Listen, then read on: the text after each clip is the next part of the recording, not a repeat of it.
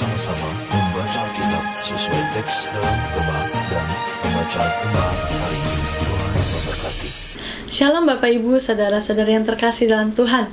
Senang sekali dan bersyukur hari ini kita bisa diberikan kesempatan sekali lagi untuk membaca firman Tuhan. Di mana firman Tuhan yang terus menguatkan hati dan pikiran kita. Renungan Gemah hari ini mengenai iman sejati berbuah damai yang terambil dari Yakobus 3. Sebelum membaca firman Tuhan, mari saudara-saudara kita berdoa. Bapa dalam surga terima kasih ya Tuhan untuk hari ini Engkau masih memberikan kesempatan kepada kami. Biarlah roh kudusmu yang hadir dan masuk ke dalam hati kami supaya kami mengerti setiap kata-kata yang mau Engkau sampaikan kepada kami. Tuhan terus Engkau pimpin waktu ke depan ini Tuhan. Kami serahkan ke dalam tanganmu.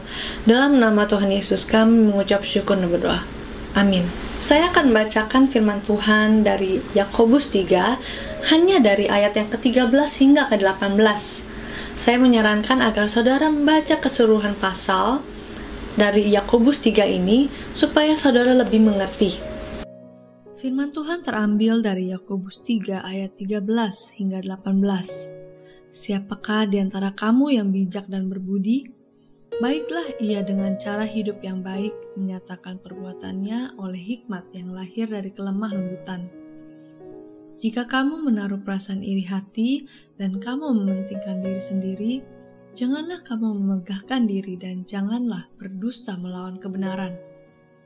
Itu bukanlah hikmat yang datang dari atas, tetapi dari dunia, dari nafsu manusia, dari setan-setan.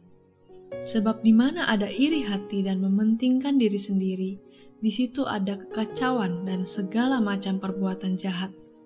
Tetapi hikmat yang dari atas adalah pertama-tama murni, selanjutnya pendamai, peramah, penurut, penuh belas kasihan, dan buah-buah yang baik, tidak memihak dan tidak munafik.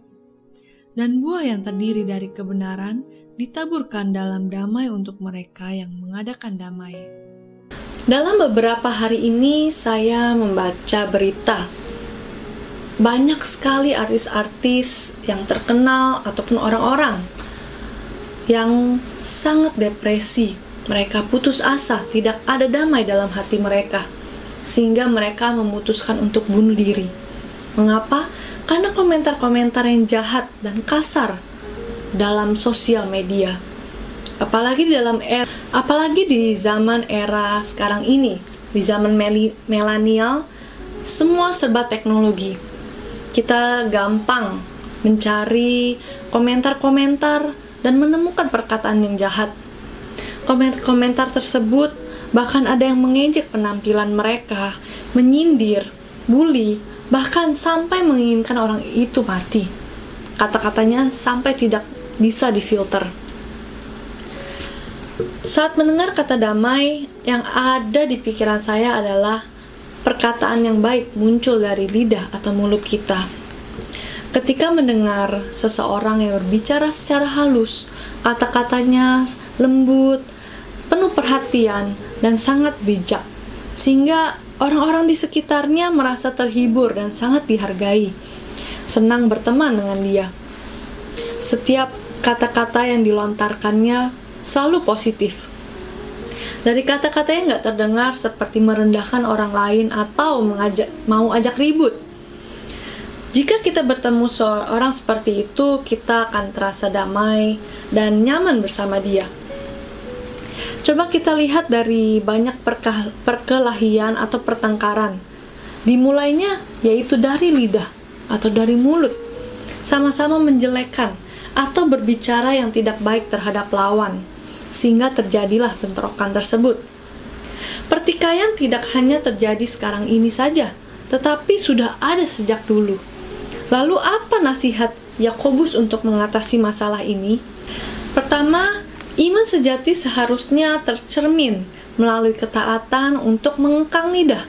Ayat yang ke-1 sampai ke-12. Yakobus memberi nasihat soal perkataan Lidah merupakan sesuatu yang berukuran sangat kecil, tetapi mengontrol sesuatu yang besar. Lidah juga seperti api. Betapapun kecilnya, ia bisa membakar hutan yang sangat besar. Dengan lidah, seseorang dapat mendeteksi orang lain apakah orang itu dewasa atau tidak dalam Tuhan. Semuanya dapat diketahui melalui kata-kata yang diucapkannya. Dengan lidah pun, orang-orang manusia memuji nama Tuhan, tetapi dengan lidah yang sama mengutuk orang lain, mengutuk manusia yang diciptakan menurut gambar dan rupa Allah. Jadi, apakah Yakobus mengajarkan kita untuk selalu diam? Tentu tidak. Pada ayat yang pertama, Yakobus menegaskan dan mengingatkan kepada orang Kristen yang berprofesi sebagai guru agar berhati-hati di dalam berkata-kata serta menyatakan imannya melalui ucapan yang dikontrol karena jadi seorang pengajar sangatlah besar dan berat Orang Kristen perlu menguasai diri dalam ucapan yang dikeluarkan dari mulut karena berdampak positif maupun negatif. Ada konsistensi dalam perbuatan sehari-hari karena tidak mungkin berkat dan kutuk muncul dari mulut yang sama. Lalu yang kedua, yang menjadi pokok masalah di sini bukan hanya sekedar mengontrol lidah saja, melainkan sesuatu yang lebih mendasar. Hal yang kedua inilah yang menjadi kunci untuk mengatasi pertikaian, yaitu meminta dan menjalani hidup berdasarkan hikmat dari Allah. Ada di ayat yang ke-13 hingga ke-18. Pada ayat yang ke-8 dikatakan, tidak seorang pun yang berkuasa menjinakkan lidah. Akan tetapi bila seseorang sungguh-sungguh meminta hikmat Allah dalam iman dan rindu mewujudkan perbuatan yang selaras dengan iman yang sejati, hikmat Allah yang murni pendamai, peramah, penurut, penuh belas kasihan, penuh buah-buah yang baik, tidak memihak dan tidak munafik akan bekerja dalam dirinya. Sebagai penutup dan saya akan memberikan kesimpulan. Jadi sebagai orang Kristen apa yang harus kita lakukan? Ada enam. Ya, yang pertama adalah sebaiknya kita menyadari diri kita bahwa kita adalah wakil Allah. Yang kedua, hendaklah kita menjadi orang yang percaya. Yang ketiga, menjadi dokter yang dapat menyembuhkan luka bagi orang lain melalui perkataan kita, atau kita hanya mendengarkan apa yang mereka ingin ceritakan kepada kita. Kita menjaga lidah kita. Yang keempat, menjadi seorang teladan dan menyerupai karakter Kristus. Yang kelima, menjaga dan menguasai lidah kita dalam setiap perkataan. Yang keenam adalah menggunakan lidah kita untuk memberkati, bukan mengutuk atau menjelekan orang lain. Puji syukur, mari kita masuk ke dalam doa. Bapa, terpujilah namamu. Terima kasih untuk firmanmu hari ini.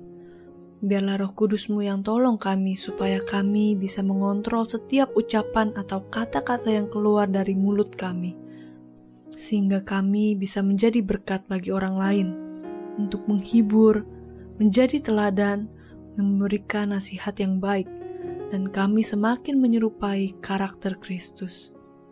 Pimpin setiap langkah kehidupan kami. Kami serahkan semuanya ke dalam tangan-Mu. Hanya dalam nama Tuhan Yesus, kami mengucap syukur dan berdoa. Amin. Sebagai perenungan hari ini, apakah kita sudah menjadi berkat bagi orang lain?